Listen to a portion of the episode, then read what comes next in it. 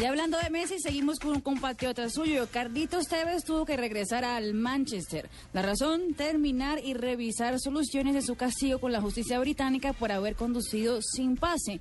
De las 250 horas de servicio comunitario, el argentino solo cumplió un par de horas y le toca regresar a Inglaterra cada cuanto para terminarlo. Hombre, tendrá para el pasaje de Juventus, de Turín, perdón, a Manchester.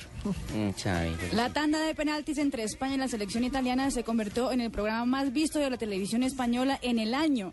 Casi 14 millones de televisores prendidos para un total de 78, sete- 71 perdón, por ciento de share. El pico más alto de la transmisión fue el gol de Navas, que dio el cupo a la final a los españoles. Pico más alto me lo dio Normanivia. Sí, a ti sí.